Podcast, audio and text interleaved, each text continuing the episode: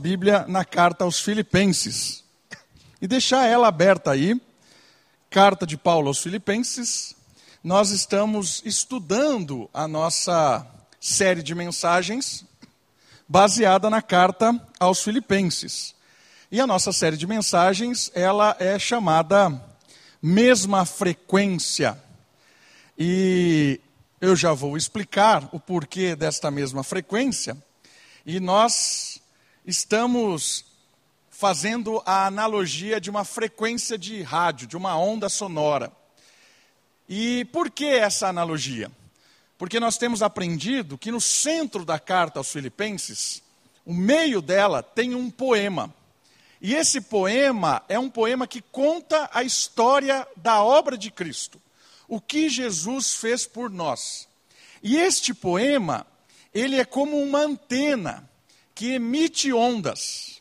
E essa frequência se espalha por toda a carta aos Filipenses, e essa frequência ela é lançada em vários pontos da carta para que os ouvintes ajustem a sua frequência como se tivessem um rádio, e a partir do seu rádio do coração recebesse essa frequência que vem do poema e alinhasse a frequência do seu coração, do seu rádio, com a frequência da carta, do centro da carta, e essa este alinhamento começasse a tocar uma música celestial para empolgar aqueles que ajustaram a sua frequência com a frequência do Messias.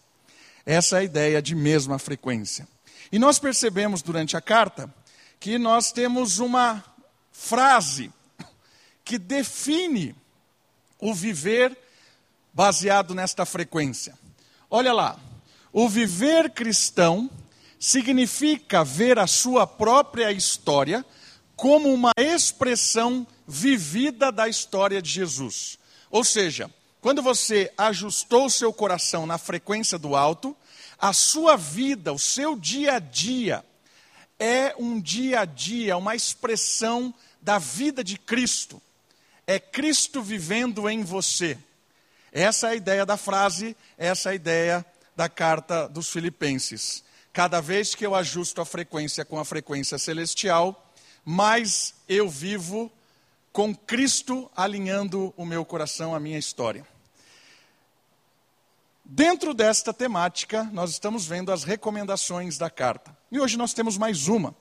E nós estamos no capítulo 2, e o capítulo 2 nos convida a quatro versículos, e eu quero que você acompanhe comigo, porque esses quatro versículos vão responder a uma pergunta que é o tema da nossa mensagem: Ser cristão. O que é ser cristão? Essa é uma boa pergunta. E essas quatro, esses quatro versos vão responder essa pergunta para nós essa noite. Está comigo? Então acompanhe na sua Bíblia. Diz assim a palavra de Deus: Portanto, se há em Cristo alguma exortação, alguma consolação de amor, alguma comunhão do Espírito, se há qualquer sentimento profundo ou compaixão, completai a minha alegria, para que tenhais o mesmo modo de pensar, o mesmo amor, o mesmo ânimo, pensando a mesma coisa. Não façais nada por rivalidade, nem por orgulho, mas com humildade, e assim cada um considere os outros superiores a si mesmo. Cada um não se preocupe somente com o que é seu, mas também com o que é dos outros. Eu não sei se você conhece uma série do Netflix chamado 3%. Eu estou assistindo essa série e é uma série que conta uma catástrofe que aconteceu. É, não, não define direito aonde é, nem quando é e nem como é, mas é uma catástrofe que parte da população vive no continente e existe um lugar chamado Mar Alto, que é uma ilha onde as pessoas vivem bem. É como se fosse uma esperança. Lá no Mar Alto tem comida, lá no Mar Alto tem saúde, lá no Mar Alto tem toda uma vida de conforto. E por que, que a série chama 3%? Porque há um processo, uma seleção das pessoas que moram no continente, e esse processo de todos os habitantes que têm 20 anos, a pessoa fez 20 anos, ela faz o processo, e dessas centenas, talvez milhares de pessoas que participam, apenas 3% é selecionado destes que participaram para viver no Mar Alto, sair do continente que está destruído, não sei o que aconteceu, mas está lá, todo mundo passa fome, é destruição total, é um caos no continente, e o Mar Alto é o lugar onde tem coisas boas. E esse processo acontece todos os anos, com as pessoas que fazem 20 anos e 3% dos selecionados entre todos vão para o Mar Alto, o resto é desqualificado. E você imagina como é a situação, né? O interessante dessa série, eu queria destacar uma frase. Uma frase que eu ouvi nessa terceira temporada, que tem tudo a ver com o que a gente vai falar hoje. A frase é o seguinte: O processo destrói as pessoas. O processo destrói as pessoas. E por que que o indivíduo disse essa frase? Porque durante o processo acontecia de tudo. A pessoa não, não media esforços para estar no mar alto. Ela abandona, abandona a família, ela abandona tudo, ela mata, ela rouba, ela engana. Ela faz qualquer coisa, porque o mar alto vale a pena. É o conforto que ela precisa, é a sede que vai matar. Aquilo vale, aquele estilo de vida vale a pena por toda essa desgraça que a gente vive e aí o indivíduo, analisando todo o contexto, ele fala assim: o processo destrói as pessoas. Porque enquanto as pessoas estão fazendo esse processo, valia qualquer coisa, se dividia, se matava e tudo mais. Tem outras tantas críticas nessa série que são bem interessantes. Mas essa colocação é muito legal para aquilo que Paulo está dizendo aqui para nós hoje. Porque Paulo está nos convidando a pensar do que é o cristianismo. O cristianismo é a frequência que vai tocar no coração daqueles que se identificam com essa, com essa música. O cristão vai ser tocado por essa música e vai perceber que também existe um processo rolando neste mundo que mata as pessoas. E o cristianismo vai tirar a venda dessas pessoas para que elas percebam o como o processo em que nós estamos inserido, inseridos destroem os nossos relacionamentos, destroem a unidade, destroem as coisas. E os crentes, os cristãos, aqueles que encontraram a música do Evangelho, eles são a resposta de Deus para este mundo perdido, neste processo que destrói todas as coisas, com essas promessas que são exatamente as mesmas promessas do seriado. É conforto, é paz, é sucesso, é alegria, vale tudo. E Cristo está dizendo: não é bem assim. Os relacionamentos, as vidas, a unidade, a irmandade, a fraternidade, a humanidade é muito mais importante do que o processo, do que as promessas e as ilusões. Por isso que ser cristão é um despertar verdadeiro. Ser cristão não é o que muitas vezes a gente costuma a responder. Não sei se alguém já perguntou para você o que é ser cristão. Olha só, qual a importância de realçar que um cristão é ser e não apenas fazer? Porque normalmente, quando alguém pergunta para nós o que é ser cristão, a gente responde uma lista de coisas que a gente faz. Já percebeu isso? O que é ser cristão? Ah, ser cristão é ir na igreja, é ler a Bíblia, é fazer isso, é, ser, é, é, é se envolver com isso. O cristianismo está cada vez mais, e eu não sei se isso é um fenômeno nosso aqui, mas eu estou respondendo ao nosso contexto imediato, ele tem se tornado um evento. Ser cristão é fazer parte de um evento. Então é o dia da evangelização, É o culto do avivamento, e vai todo mundo se reúne no estádio. É, não, é, são eventos que fazem as pessoas se envolverem com coisas. Normalmente, a gente vê respostas a essa pergunta que estão relacionadas com fazer coisas e não ser.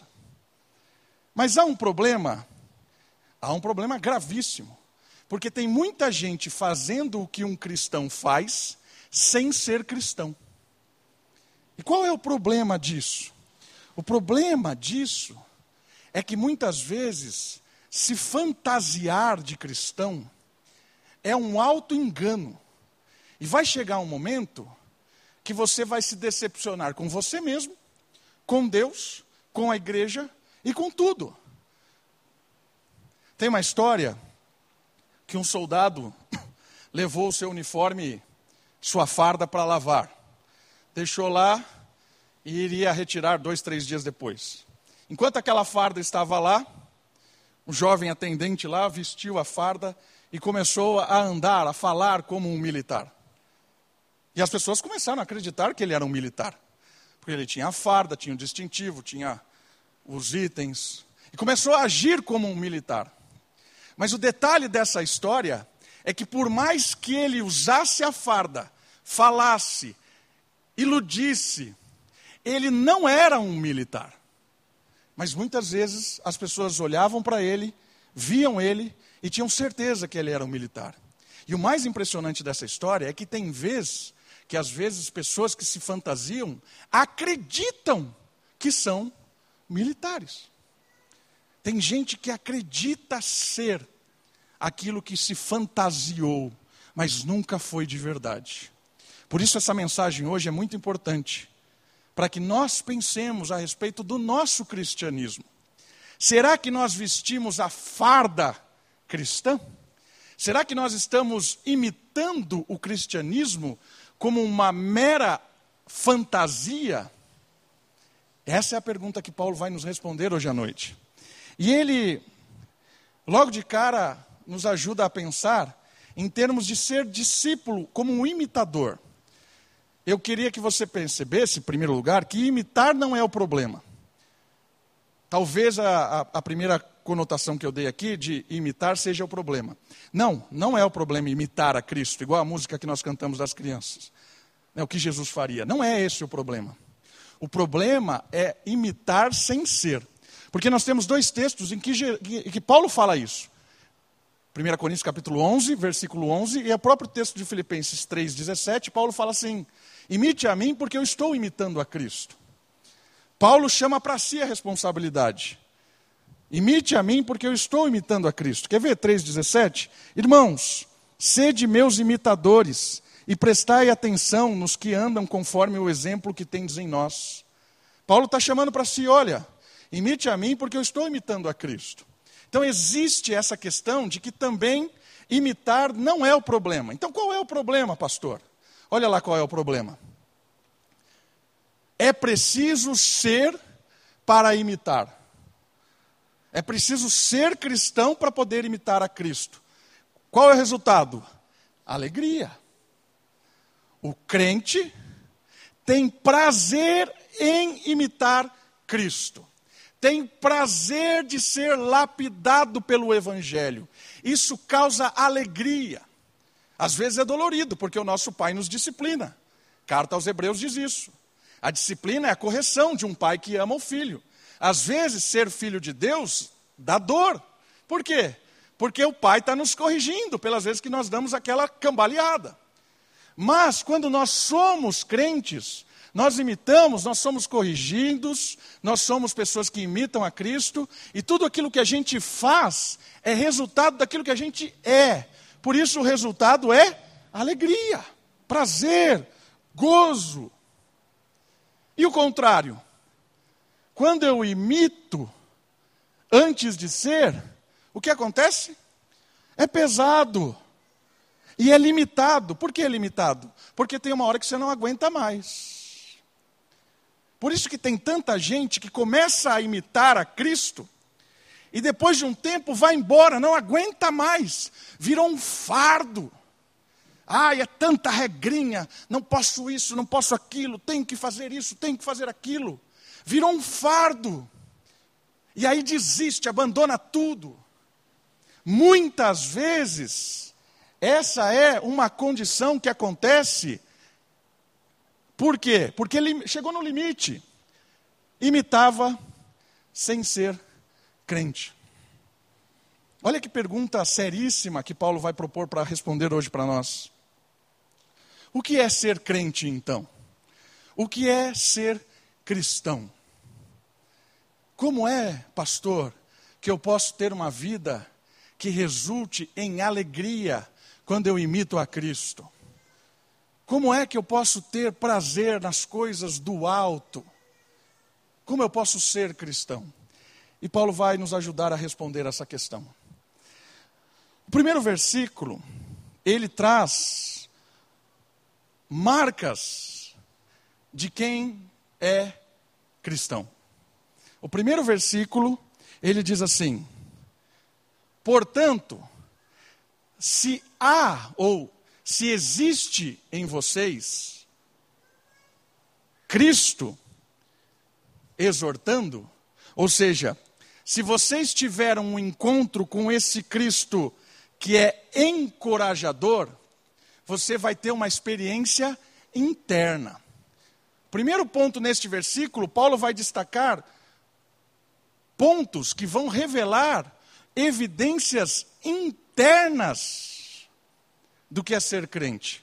E a primeira delas é isso aqui: é a exortação em Cristo. Portanto, se você encontrou Cristo no, ânimo, na exortação, na alegria, essa é a palavra que aparece aí. Essa palavra exortação pode ser traduzida como motivo, pode ser traduzido como é, encorajamento, consolo. Ele está falando assim: vocês encontraram isto em Cristo?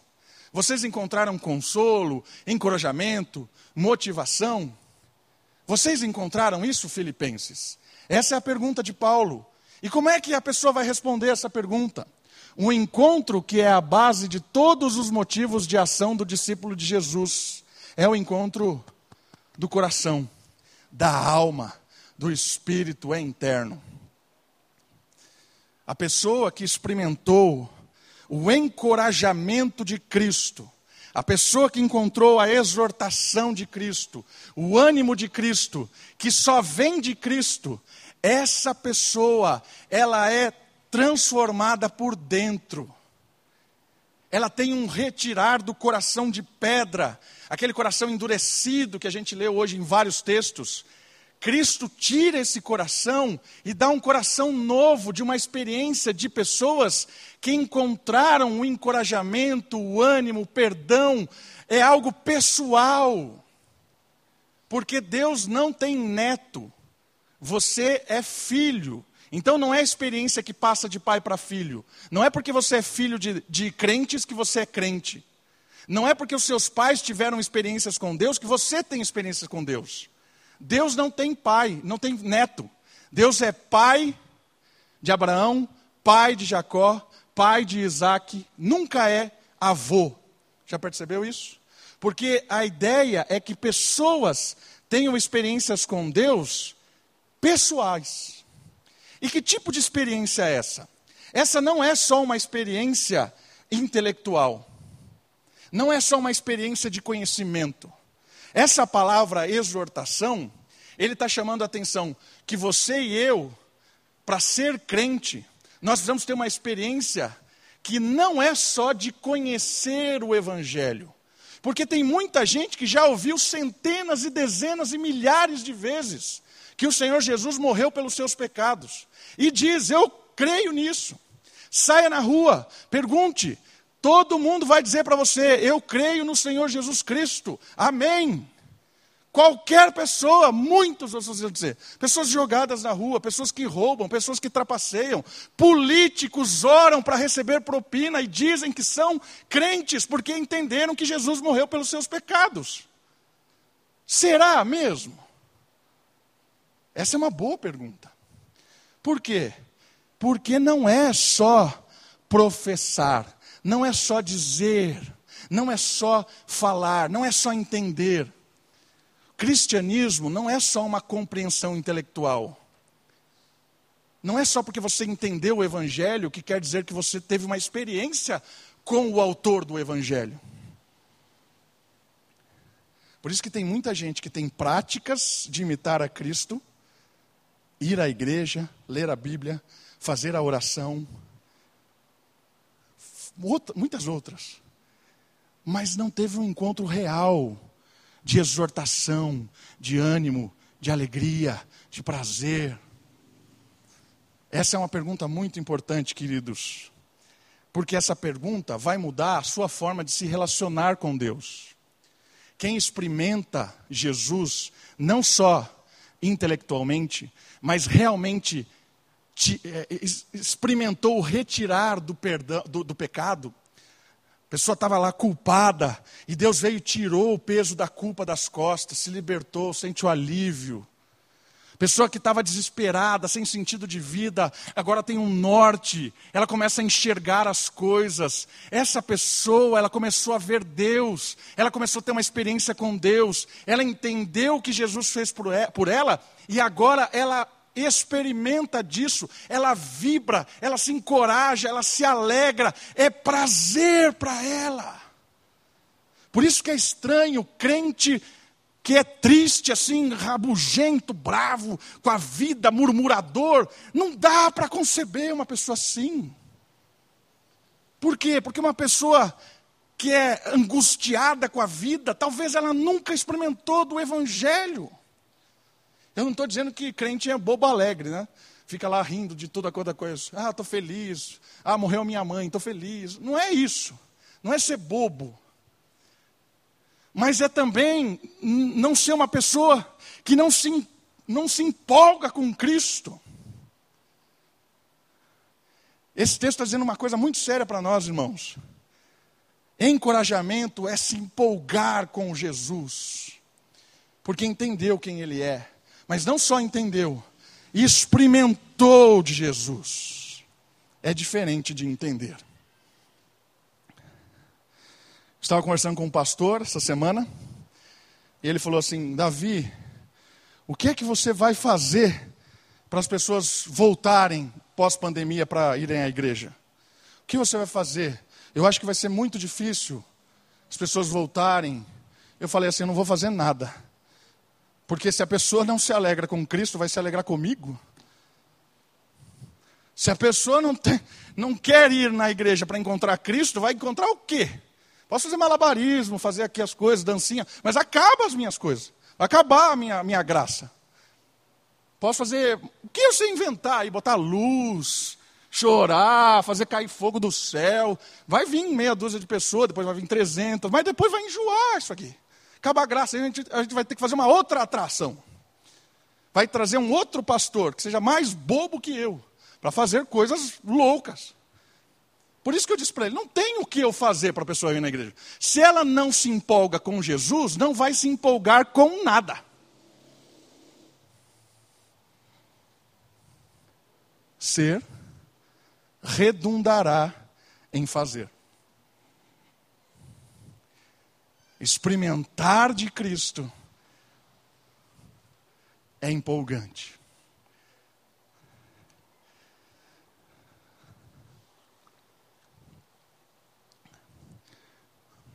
Pastor, como é que eu faço? Pergunta sincera agora.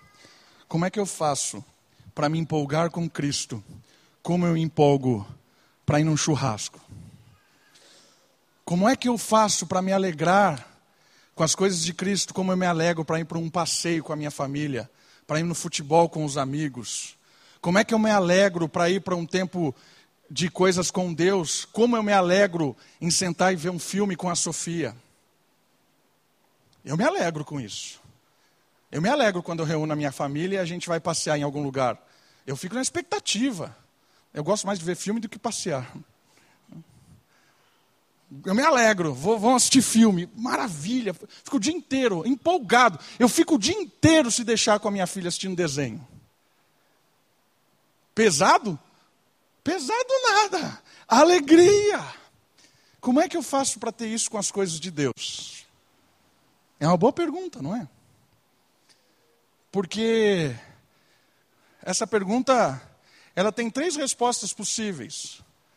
A primeira delas é que talvez eu nunca tive realmente um encontro com Cristo. Essa é possível, essa resposta. Eu nunca me empolguei com Jesus de verdade. Eu só me convenci, ou eu estou ali fazendo parte, estou indo junto. Mas qualquer coisa que acontece é melhor que as coisas de Deus. Essa é uma primeira possível resposta. Uma outra segunda, uma outra segunda possível resposta é que talvez a gente nunca olhou as coisas de Deus como prazerosas. Isso aqui é um mal de muito crente.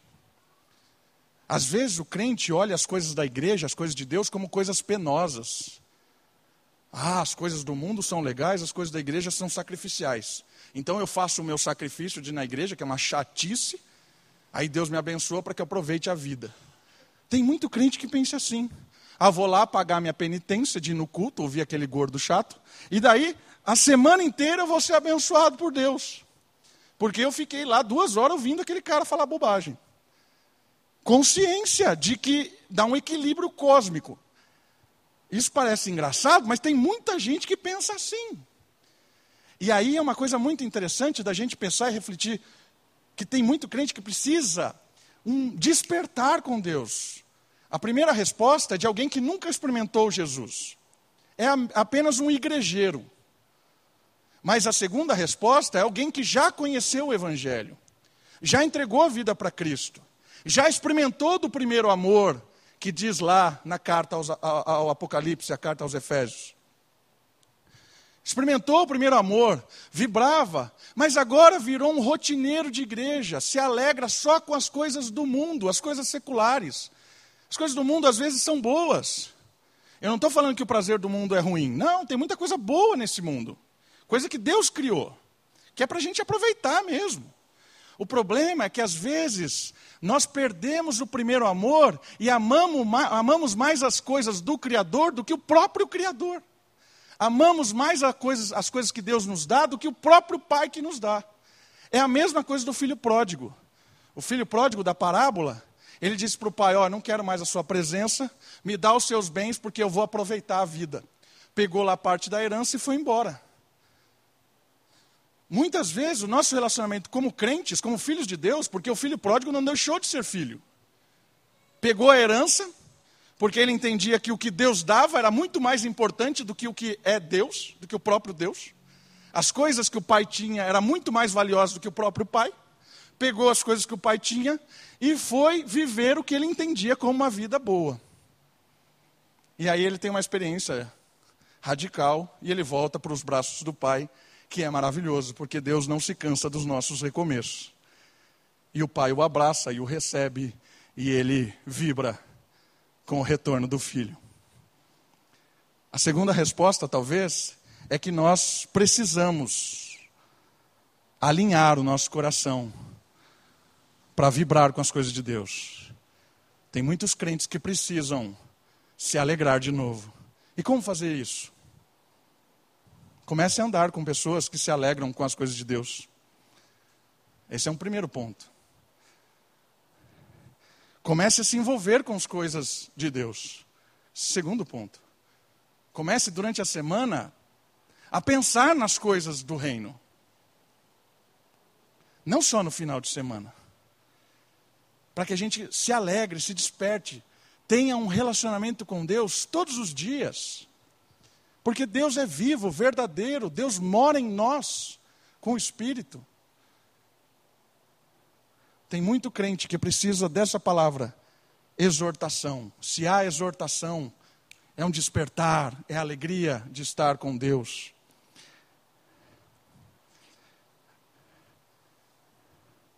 E a terceira, o primeiro não, não é crente, o segundo está disperso, está né, tá acuado, está triste, desanimado, precisa se alegrar. E o terceiro, talvez é uma pessoa que não entendeu as coisas. O segundo estava tá desmotivado. Precisa voltar ao primeiro amor. O terceiro nunca entendeu. É crente, mas nunca entendeu. que viver com Deus é prazeroso, é alegre, é feliz. Precisa entender isso. Não ficaria aqui falando só desse versículo, mas tem outros. A segunda palavra que ele usa, se há alguma consolação de amor, um segundo ponto fundamental interno de alguém que é cristão, experimentou da consolação de amor.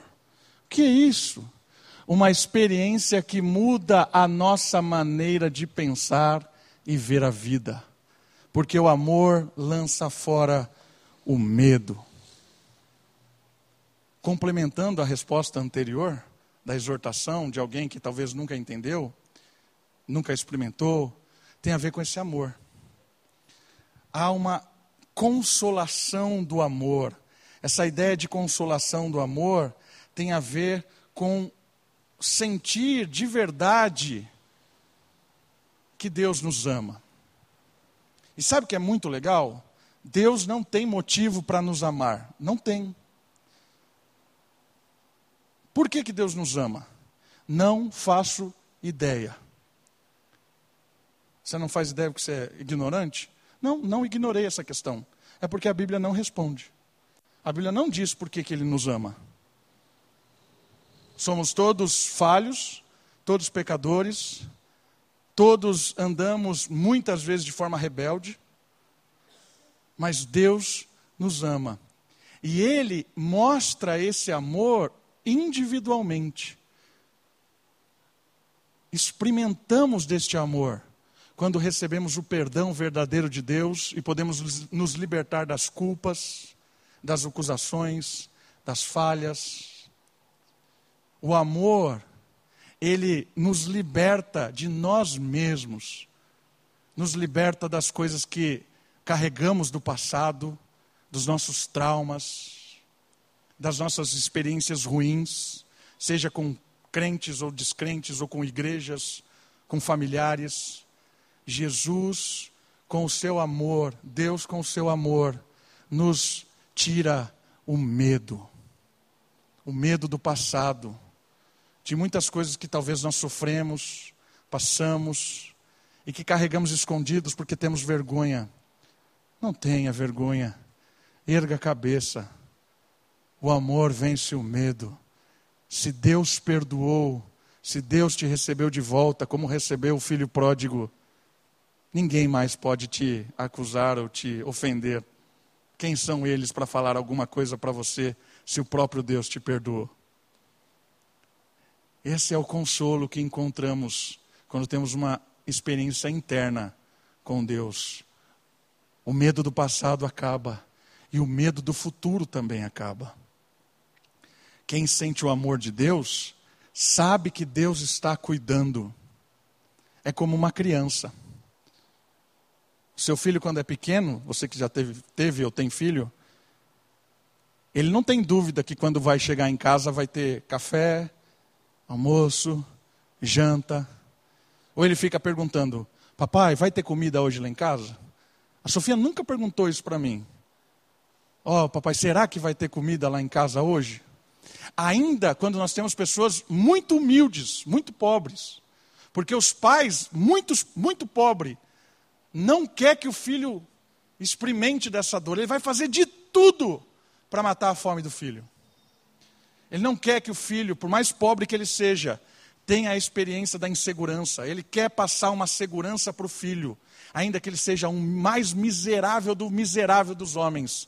Ele vai dar um jeito de suprir a fome do filho e tirar o medo do filho. Se um pai humano é capaz de fazer isso, se você experimentar do amor de um pai divino, as preocupações com essa vida, com a sua vida, se acaba. Acaba medo da morte, acaba medo do desemprego, acaba, acaba medo se vou ter ou não dinheiro, se eu vou ter ou não prazer, se eu vou ter ou não. Acaba. Ah, então ah, vai chutar, não vai planejar. Não, vou, não vou. Não. Você vai continuar a sua vida estudando, se preparando, planejando, mas isso não te tira a paz, isso não te impõe medo, porque a sociedade, o processo, quer botar medo para que a gente se divida. Ah, se você não passar na faculdade, não vai entrar no mercado de trabalho. Se não entrar no mercado de trabalho, não vai ter como casar.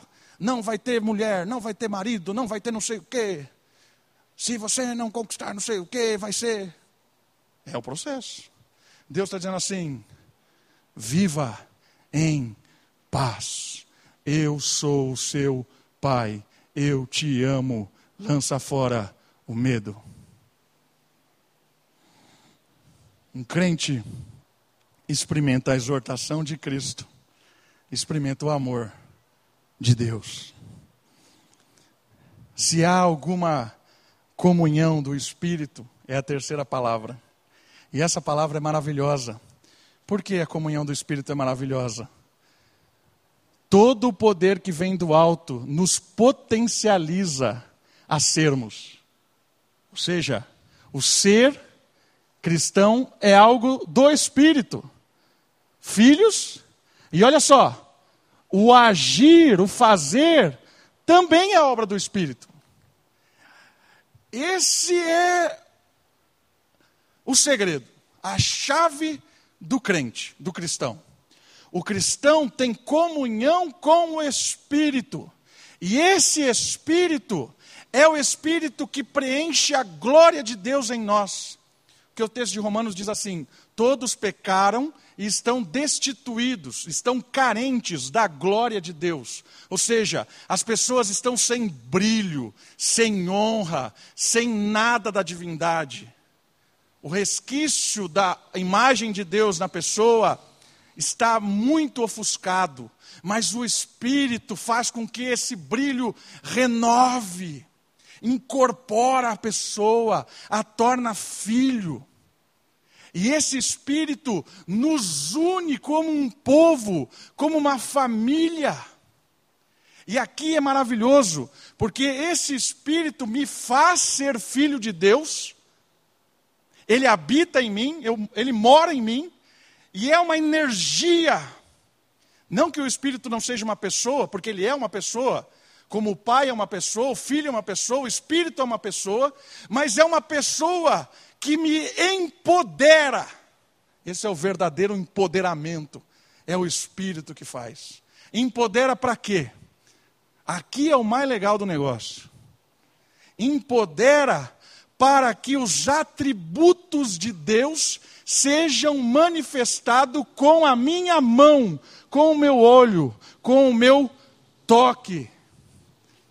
Quando eu pego e trago uma água aqui para servir o pastor, e eu faço isso pelo poder do Espírito, isso é um exemplo do atributo de Deus de humildade, de amor de serviço.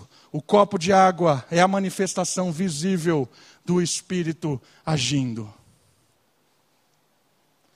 Cada atitude que o cristão toma com o poder do Espírito e age com uma pessoa, abrindo a sua casa, hospedando, contribuindo, dando uma oferta, ajudando financeiramente, dando um abraço, chorando junto, é manifestações dos atributos de Deus sendo vistos na mão, no olhar, no toque de cada cristão. Percebeu a ideia? O fazer é obra do Espírito. E o fazer, ele é diverso. Porque aqui cada pessoa tem um dom diferente. Você manifesta um atributo de Deus diferente.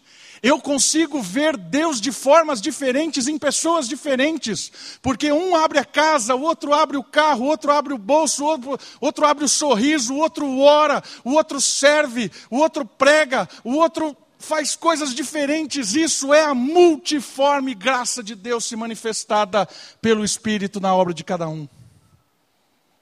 Essa é a ideia de Deus no meio do povo.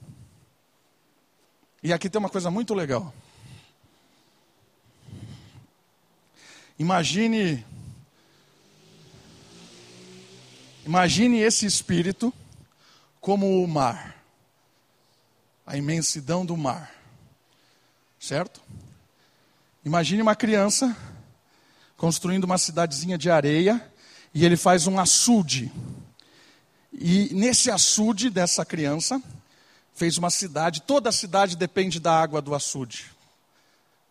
Toda. E só tem um jeito dessa criança abençoar essa cidade: é buscando a água do mar e trazendo para o açude.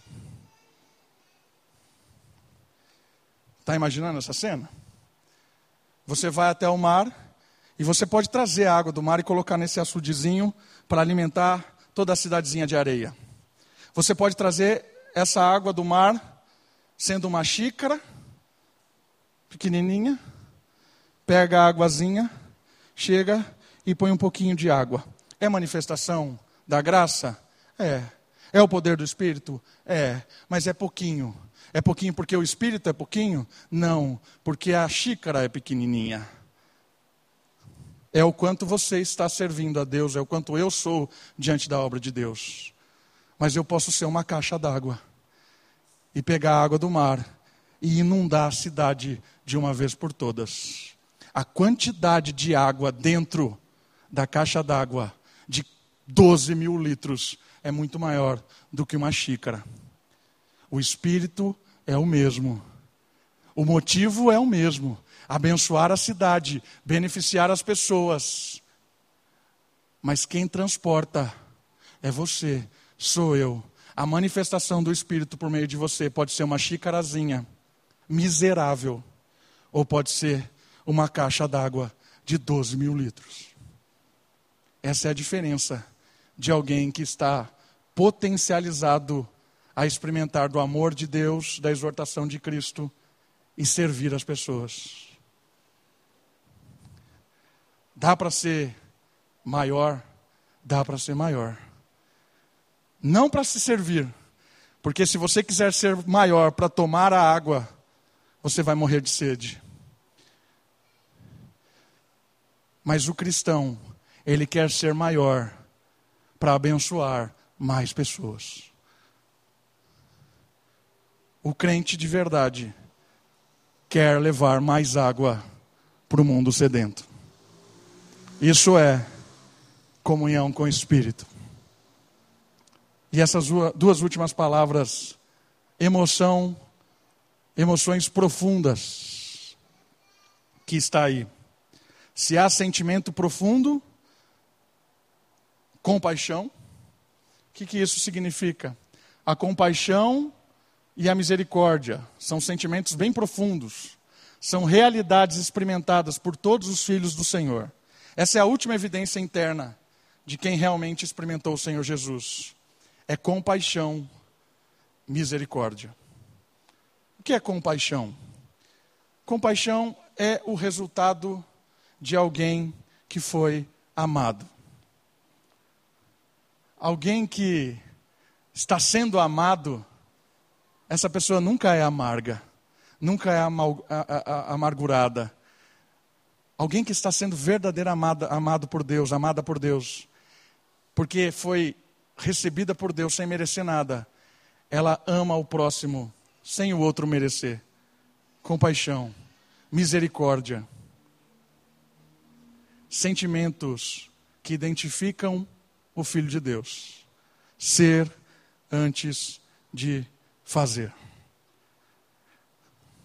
Aí Paulo entra com uma dimensão muito legal, porque ele vai ter agora a dobradiça do texto. Aí ele fala assim: se vocês são crentes, se tudo isso que eu disse está vivendo aí em Filipos, é isso aí mesmo que vocês estão dizendo? Então completai a minha alegria, versículo 2. Me exulte aí de alegre, me deixe feliz da vida. Como? Aí aparecem coisas muito legais, as, as evidências externas. A primeira delas é a unidade. Olha só quantas vezes aparece a palavra mesmo no versículo 2. O mesmo modo de pensar, o mesmo amor, o mesmo ânimo, a mesma coisa, pense a mesma coisa. Primeira característica externa de alguém que experimentou Cristo é a unidade. A palavra mesmo aparece três vezes para o pensamento, para o amor e para o sentimento. A ideia é de família. Pensamento aqui não quer dizer que todo mundo vai pensar a mesma coisa. Nem o Espírito faz isso, o Espírito faz ao contrário. O Espírito nos faz diferentes. Já disse isso, para manifestar a multiforme graça de Deus, vários atributos de Deus. O mesmo pensamento é que nós temos o mesmo objetivo. O que causa unidade no povo de Deus é o mesmo objetivo.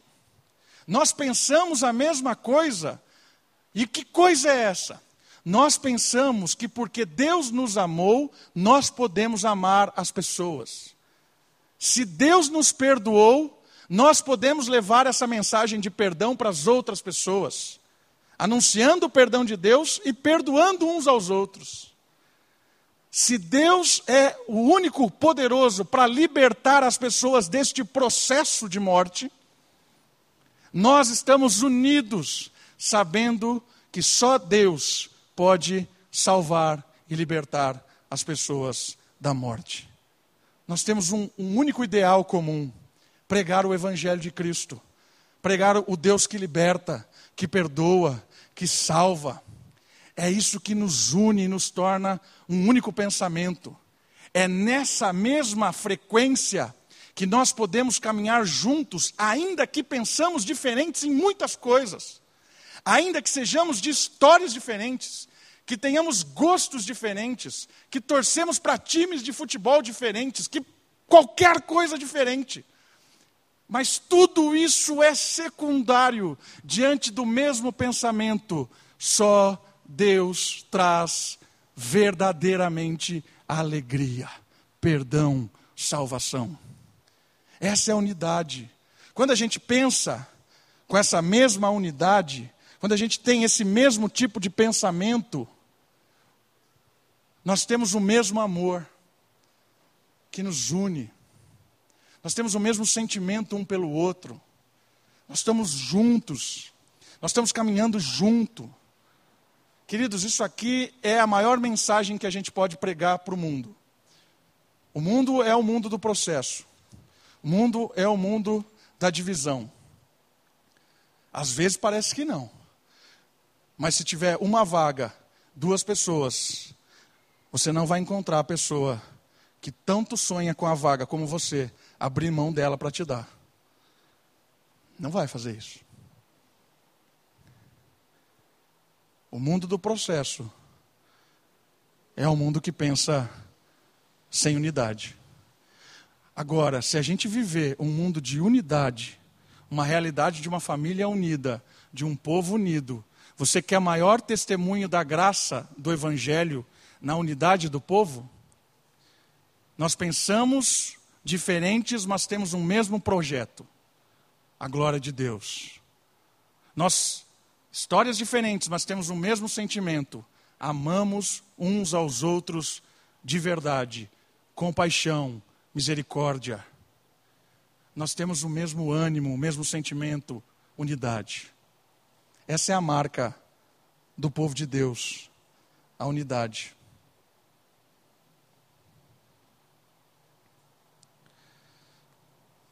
E se tem alguém que causa divisão?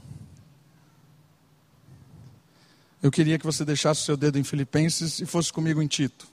Olha só como isso aqui é sério. Olha só, Tito. Lá na frente, é uma pequena carta de Paulo.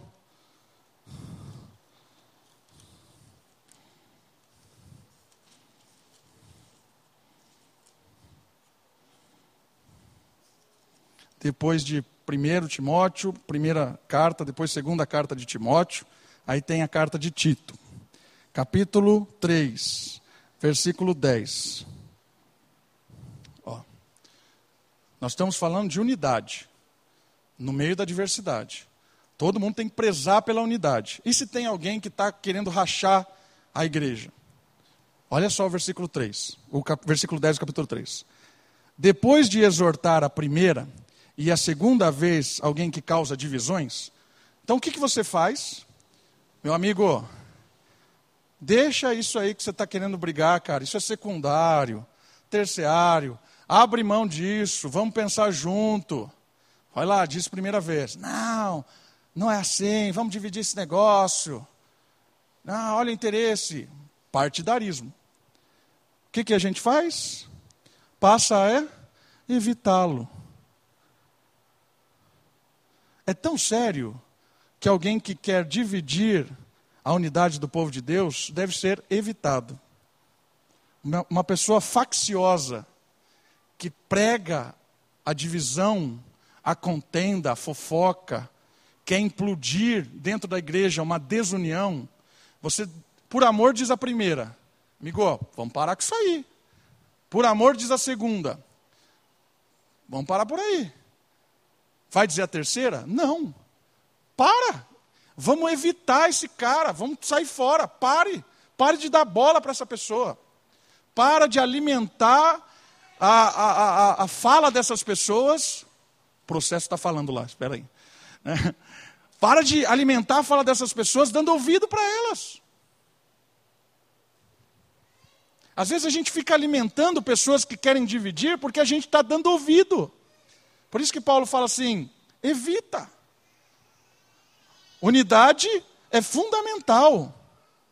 E a outra palavra que aparece, voltando para Filipenses, é a humildade. Primeira característica de alguém que experimentou internamente de Cristo e é cristão é a unidade. Visa a unidade, a humanidade e a igreja, a família. A segunda característica é a humildade. Olha só o versículo 3. Não façais nada por rivalidade, nem por orgulho, mas com humildade, e assim cada um considere os outros superiores a si mesmo. Olha que fantástico isso aqui. Humildade, a cura de uma vida descabida de rivalidade e orgulho está em transbordar o amor de Deus. Queridos, isso aqui é uma resposta clara ao mundo, ao processo. A resposta clara é a humildade.